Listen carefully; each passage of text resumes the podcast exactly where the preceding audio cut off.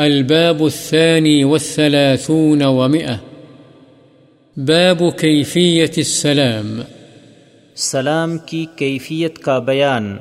يستحب أن يقول المبتدئ بالسلام السلام عليكم ورحمة الله وبركاته فيأتي بضمير الجمع وإن كان المسلم عليه واحدا ويقول المجيب وعليكم السلام ورحمة الله وبركاته. فيأتي بواو العطف في قوله وعليكم.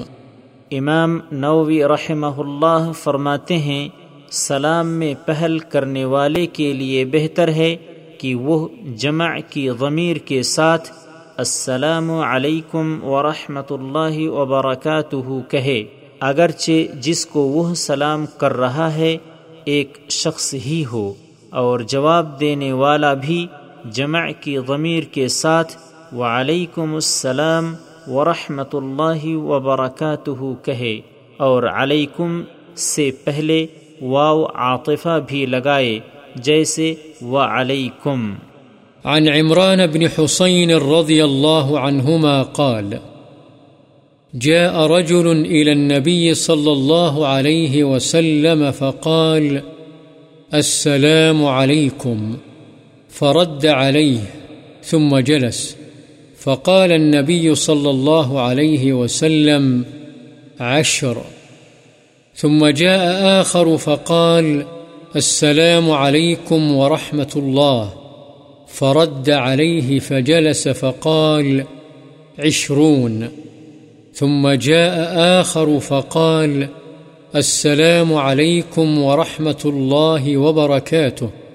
فرد عليه فجلس فقال، ثلاثون. رواه أبو داود والترمذي وقال حديث حسن. حضرت عمران بن حسین رضی اللہ عنہما سے روایت ہے کہ ایک آدمی نبی اکرم صلی اللہ علیہ وسلم کی خدمت میں حاضر ہوا اور اس نے کہا، السلام علیکم آپ نے اس کے سلام کا جواب دیا، پھر وہ شخص بیٹھ گیا۔ نبی اکرم صلی اللہ علیہ وسلم نے فرمایا، اس کے لیے دس نیکیاں ہیں پھر ایک دوسرا آدمی آیا اور اس نے کہا السلام علیکم ورحمۃ اللہ۔ آپ نے اس کے سلام کا جواب دیا، پھر وہ بھی بیٹھ گیا۔ آپ صلی اللہ علیہ وسلم نے فرمایا، اس کے لیے بیس نیکیاں ہیں۔ پھر ایک اور آدمی آیا اور اس نے کہا، السلام علیکم ورحمۃ اللہ وبرکاتہ۔ آپ نے اس کے سلام کا جواب دیا، چنانچہ وہ بھی بیٹھ گیا۔ آپ صلی اللہ علیہ وسلم نے فرمایا، اس کے لیے تیس نیکیاں ہیں۔ اسے ابو داود اور ترمیدی نے روایت کیا ہے اور امام ترمیدی نے کہا ہے، یہ حسن حدیث ہے۔ وعن عائشة رضي الله عنها قالت، قال لي رسول الله صلى الله عليه وسلم، هذا جبريل يقرأ عليك السلام قالت قلت وعليه السلام ورحمة الله وبركاته. متفق عليه. وهكذا وقع في بعض روايات الصحيحين وبركاته. وفي بعضها بحذفها وزيادة الثقة مقبولة. حضرت عائشہ رضی اللہ عنہا سے روایت ہے کہ رسول اللہ صلی اللہ علیہ وسلم نے مجھ سے فرمایا، یہ جبریل ہیں جو تجھے سلام عرض کرتے ہیں۔ حضرت عائشہ رضی اللہ عنہا فرماتی ہیں، میں نے جواب میں کہا، و علیہ السلام ورحمۃ اللہ وبرکاتہ بخاری و مسلم۔ صحیحین یعنی بخاری و مسلم کی بعض روایات میں اسی طرح و برکاتہ کے ساتھ ہے اور بعض میں اس کے بغیر ہے۔ اور فقہ راوی کی زیادتی مقبول ہے، اس لیے و برکاتہ کا اضافہ صحیح ہے۔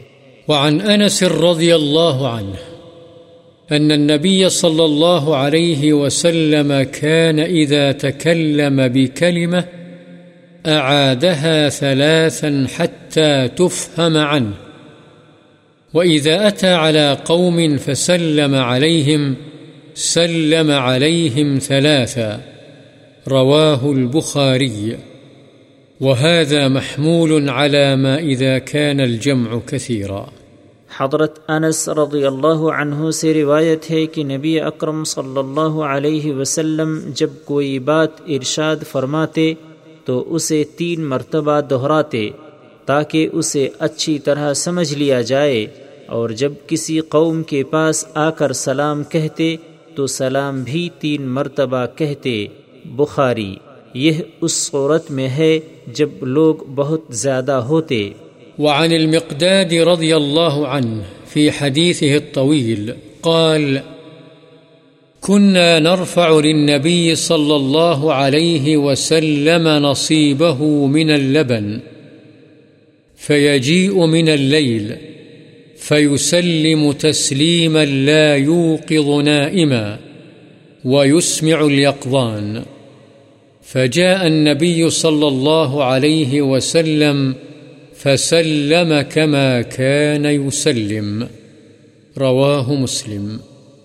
حضرت مقداد رضی اللہ عنہ اپنی طویل حدیث میں بیان فرماتے ہیں کہ ہم نبی صلی اللہ علیہ وسلم کے لیے آپ کے حصے کا دودھ اٹھا کر رکھ دیا کرتے تھے۔